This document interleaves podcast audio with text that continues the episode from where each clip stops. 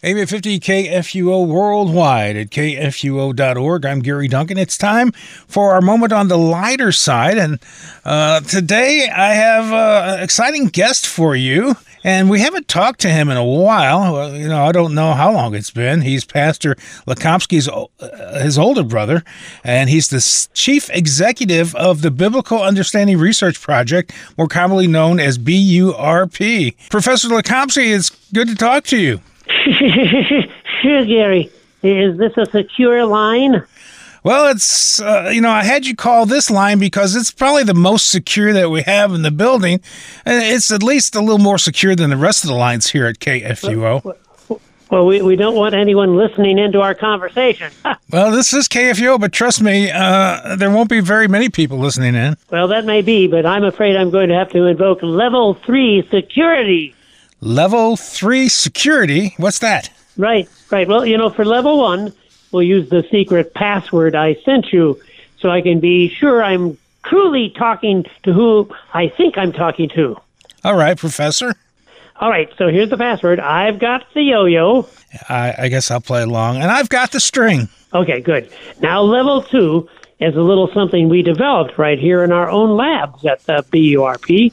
My words will be encoded with a 128 bit encryption algorithm that we call swine language. Hmm, what's swine language? Well, random words from my speech will be ambuscade. They will be what? As I said, random words from my speech will be ambuscade, making it impossible for others to understand our conversation unless, of course, they have the Ekrit say EK. Ekrit say EK? Say no more, Gary, until I've activated level 3 security. I'm almost afraid to ask what level 3 security might be. What is it? Well, well, it's the cone of silence. Ah. Once I lower the cone of silence, it will be impossible for any covert listening devices to intercept our conversation. Wait, wait one second there, Gary, while I lower the cone of silence. All right, Gary, the cone is in place. You can speak Elifray now. Elifray? What's all this security about, Professor? What? What's that, Gary? Uh, I said, what is all this security for, Professor? I'm afraid you'll have to speak up, Gary. I can barely hear you. Professor, I'm speaking as loud as it's allowed on the radio. I can't speak any louder. It will be distorted, and I'm afraid you're going to have to raise that cone of silence. Uh, you know what, Gary? I, am afraid I'm going to have to raise the cone of silence. I, I couldn't hear a word you were saying. say. Uh, and do you mind turning off the encryption machine as well? I think the only thing you're scrambling is my brain. Well, I guess it's all right to go back to level one security.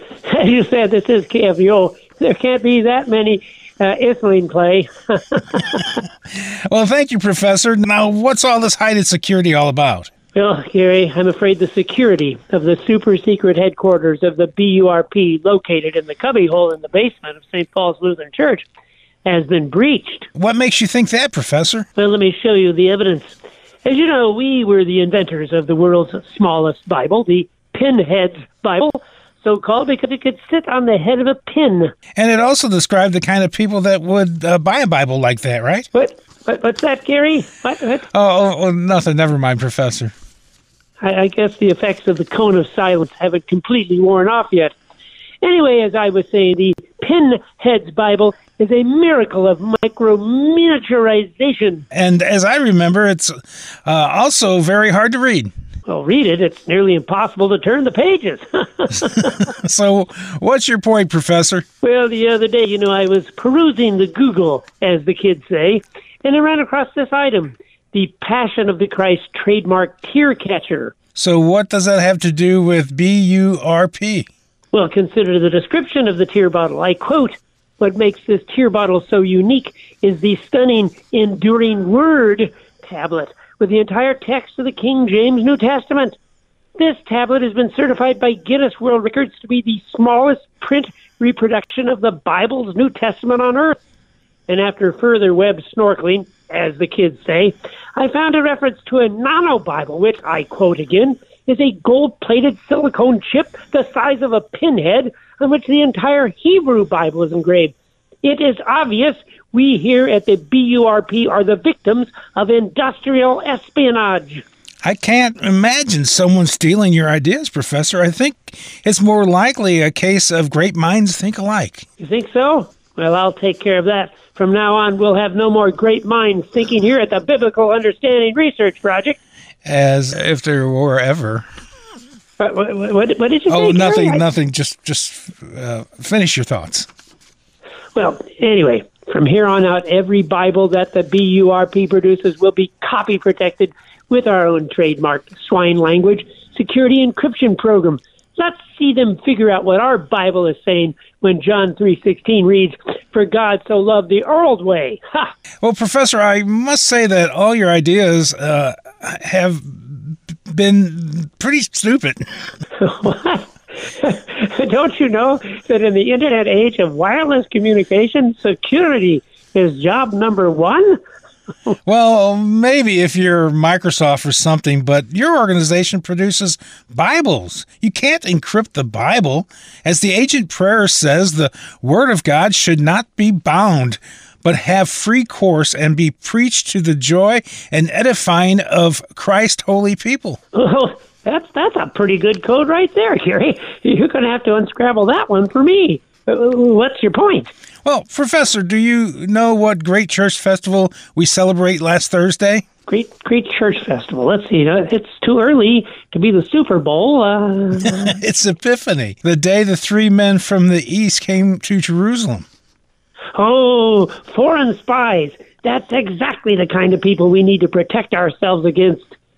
Well, you have a point there. These men, these uh, magi, uh, as you Oh, call pardon them. me. Par- par- pardon me. That should be Magi. Mrs. Professor Lukomski told me that. I may be the biblical wizard, but she's the language expert. oh, okay, magi. Thank you. Uh, any of these uh, long A magi's were least likely men to uh, be given the secrets of God? After all, they were foreigners, Gentiles, or as the Jews called them, goyim, and that wasn't meant to be a, a compliment. well, that's my point. We don't want the outsiders to learn our Christian secrets. Furthermore, they were probably practitioners of black art, perhaps even fortune tellers or uh, astrologers, or at least that's how the Magi are described in the book of Acts. And God doesn't like that. Even I know that much. And yet, these are precisely the ones to whom God reveals his secret. By the star, he led them uh, to the Word made flesh, Jesus Christ himself. And when that star failed them, God gave them further direction straight from the Holy Scripture. In fact, the story might have had quite a different ending in the Bible if the Bible had read, From him will come a ruler, O Ethlehem Bay. But the truth is, God gave these foreign astrologers a very clear word that they might come to Jesus. Well, I, I think I'm finally beginning to see your point. Uh, the Word of God is not something that should be hidden from anyone. Oh, exactly, Professor. We we should not obscure God's word, but do everything to make it crystal clear to all men.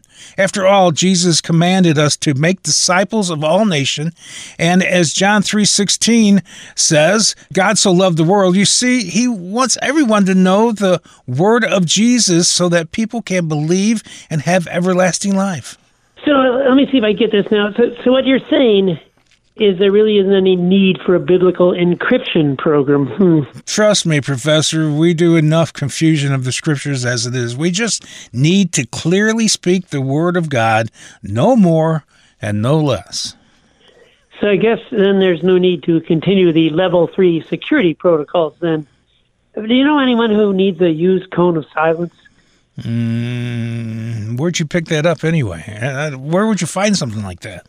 Well, I, I, got a great deal on it at, at the Don Adams estate sale. but, well, I guess I better get back to work. I, I've got a lot of Bibles I've got to unencrypt. uh, see you later, lay, Gary. uh, excuse me, I must have bumped the encryption button there. Yeah, I'll I'll see you later, A two. uh, or is that lay? I don't know. You're like I said, you're scrambling my brain. So I'll talk I to you. We have. I yeah. think we have, Gary. Yeah, I'll talk to you some other time. However that song goes from that sitcom. We are the messenger of good news, KFUO.